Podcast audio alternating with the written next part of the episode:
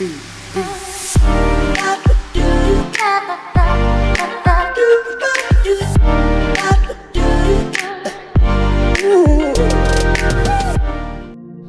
versículo 1 do Salmo 51, do 1 ao 10.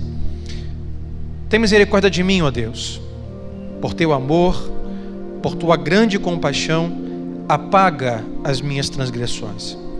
Lava-me de toda a minha culpa e purifica-me do meu pecado. Pois eu mesmo reconheço as minhas transgressões e o meu pecado sempre me persegue. Contra ti, somente contra ti, pequei e fiz que tu reprovas. De modo que justa é a tua sentença e tens razão em condenar-me. Sei que sou pecador desde que nasci, sim, desde que concebeu a minha mãe. Sei que desejas o verdadeiro, a verdade no íntimo e no coração me ensinas a sabedoria. Purifica-me como sopro e ficarei puro. Lava-me e mais branco do que a neve serei. Faze-me ouvir de novo júbilo de alegria, e os ossos que esmagaste exultarão. Esconde o rosto, Senhor, dos meus pecados e apaga todas as minhas transgressões. Então no versículo 10 ele diz: E cria em mim, ó Deus, um coração puro, algumas versões, um coração novo, ó Deus, e renova dentro de mim um espírito estável, em algumas versões, um espírito inabalável. Esse é um texto que é um clamor do salmista, em virtude de um deslize, em virtude de um pecado. Na verdade, é um clamor não só em virtude de um pecado cometido, mas em virtude de um pecado escondido, de um pecado não anunciado, de um pecado não não não é, exposto. É quando então, se você for ler assim esse capítulo os demais anteriores, é quando Davi é confrontado com seu pecado. É quando o pecado que Davi escondeu é descoberto. É descoberto e ele é confrontado com seu pecado. E Davi então, diante do seu pecado revelado e descoberto, Davi então ele faz essa oração. Davi começa a clamar essa oração dizendo assim: Deus, eu pequei, ele diz, eu pequei a mais ninguém, a não ser contra ti. Deus, o meu pecado está o tempo todo diante de mim. Deus, afasta o teu rosto das minhas transgressões. E no final desse texto, ele vai dizer: Deus, e cria em mim um coração novo. Apaga as minhas transgressões e cria em mim, ó Deus, um novo coração. E diante desse texto, eu quero tirar hoje cinco lições para nós conversarmos sobre o nosso coração. Na verdade, sobre o coração humano, sobre o seu coração, sobre o meu coração. A oração de Davi, a Bíblia e a história humana do pecado, da redenção, nos mostra muitas coisas sobre o nosso coração. Eu quero falar sobre cinco coisas nesta noite. A primeira delas é que o nosso coração ele é inclinado para a impureza. Se você não sabe, quando você recebeu fé de Cristo para crer na salvação em Cristo Jesus e foi feita uma nova criatura, e você então que chamamos de você sofreu a conversão, a conversão de uma vida de pecado para uma vida de uh, busca de santidade, nova natureza, nova criatura. Mesmo assim, ou ainda assim, na sua conversão, isso não erradicou completamente a sua natureza adâmica. Mesmo em Cristo, nós temos uma natureza pecaminosa. Mesmo em Cristo, nós ainda temos um coração inclinado para o mal. Nós ainda temos dentro de nós uma fábrica de ídolos. Isso é o motivo que possibilita e que dá a razão bíblica do porquê ainda cristãos é, promovem para si ídolos. Faz do trabalho o seu ídolo, faz do casamento o seu ídolo, faz de uma imagem o seu ídolo, faz de um bem o seu ídolo, faz de um pastor o seu ídolo, de um cantor o seu ídolo, faz. Nós temos dentro de nós, mesmo como cristãos, uma fábrica de ídolos. Por quê? Porque o nosso coração ainda é inclinado para a impureza. O nosso coração ainda é um laboratório de impureza. É o que Paulo diz: olha, o mal que eu não desejo fazer, eu acabo fazendo, e o bem que eu gostaria de fazer, eu não faço.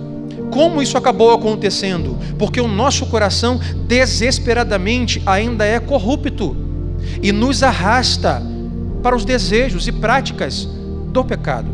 A segunda coisa que Davi nos ensina o texto, a Bíblia nos ensina o nosso coração, é que o nosso coração é um mestre de enganos. nós constantemente seremos enganados pelo nosso coração. O nosso coração constantemente vai nos ludibriar com suas artimanhas, com seus ardis, com as suas enganações. O nosso coração, ele se cobre com mantos de piedade enquanto navega nas águas da impureza. O nosso coração, ele quer se vestir de justiça enquanto se alimenta de vaidade. O homem, em seu coração impuro, tende a fazer de si mesmo uma propaganda de santidade enquanto encobre transgressões. Davi, o homem segundo o coração de Deus, se o profeta não vai até ele, se o profeta não tem revelação de Deus sobre o seu pecado, ele continuaria escondendo o seu erro. Ele continuaria tentando propagar uma imagem o qual ele não era fiel. Porque o nosso coração nos engana. O nosso coração é enganoso. O nosso coração ele não é confiável. Diga assim para o seu vizinho: o seu coração não é confiável. Tem aquela frase clássica, muito perigosa e às vezes um conselho.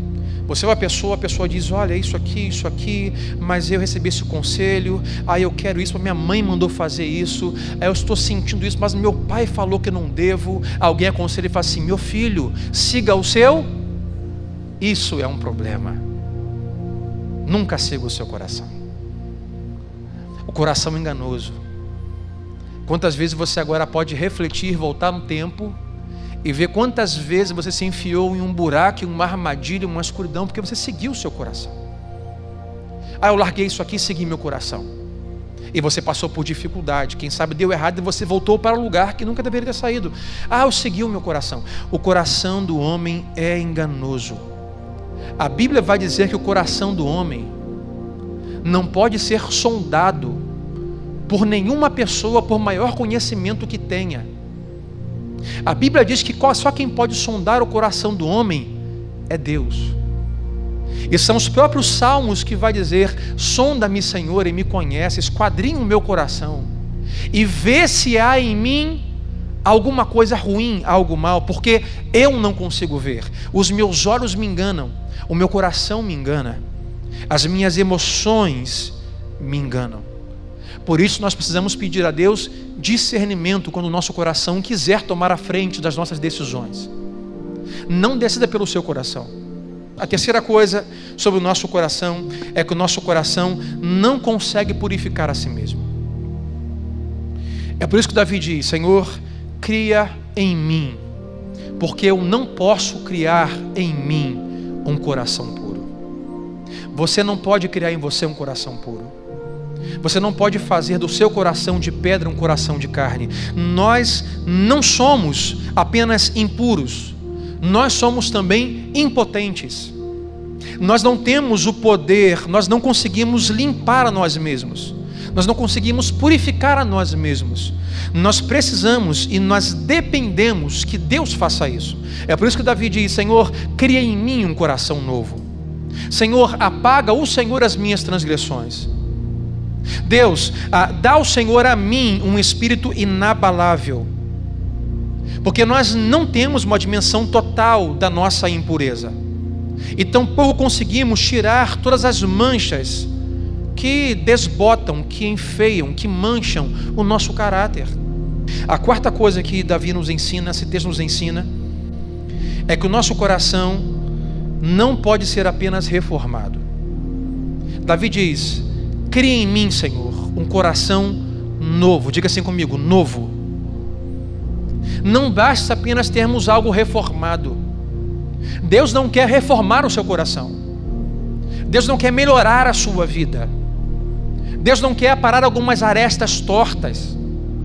Deus quer nos dar uma vida nova, um coração novo. Quando nós pedimos ou nós trabalhamos apenas para uma reforma no coração, sabe o que é isso? Fazemos reformas morais.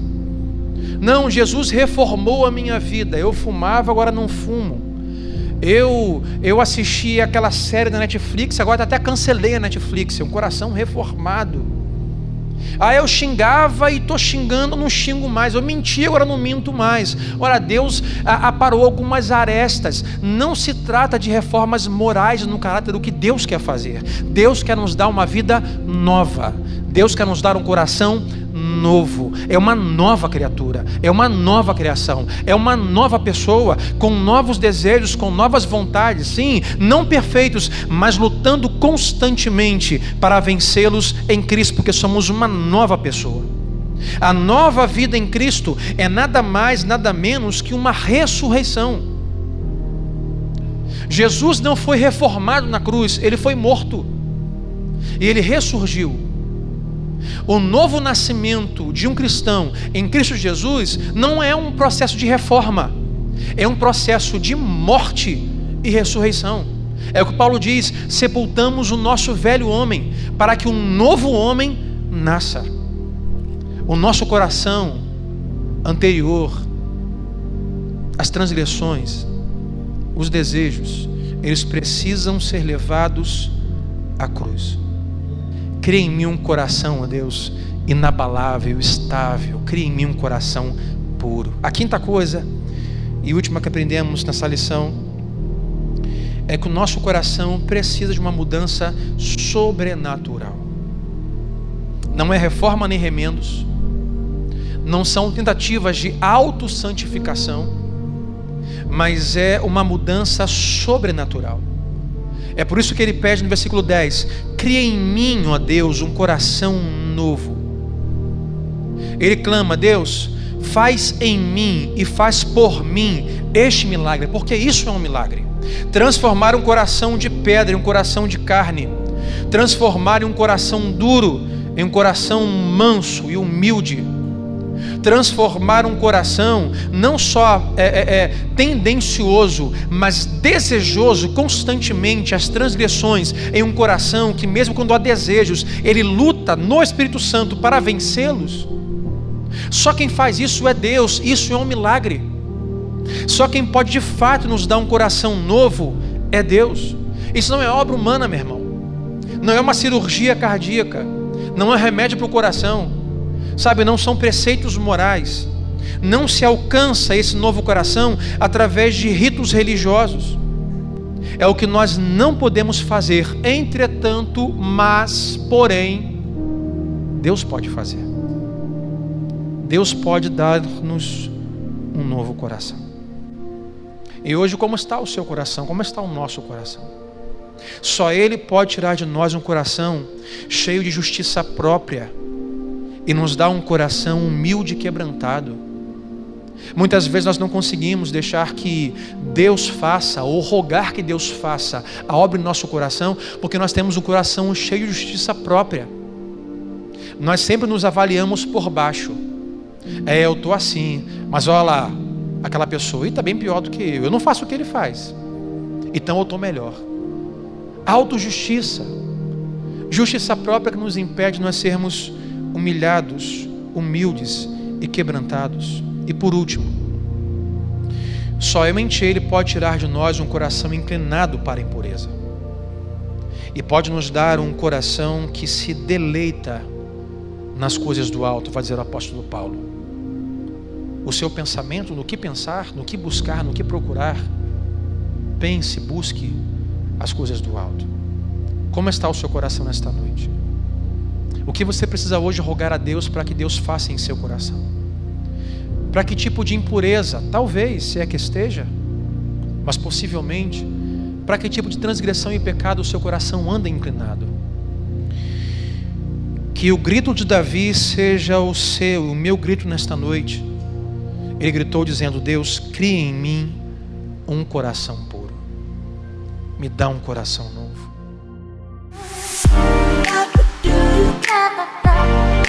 do, do.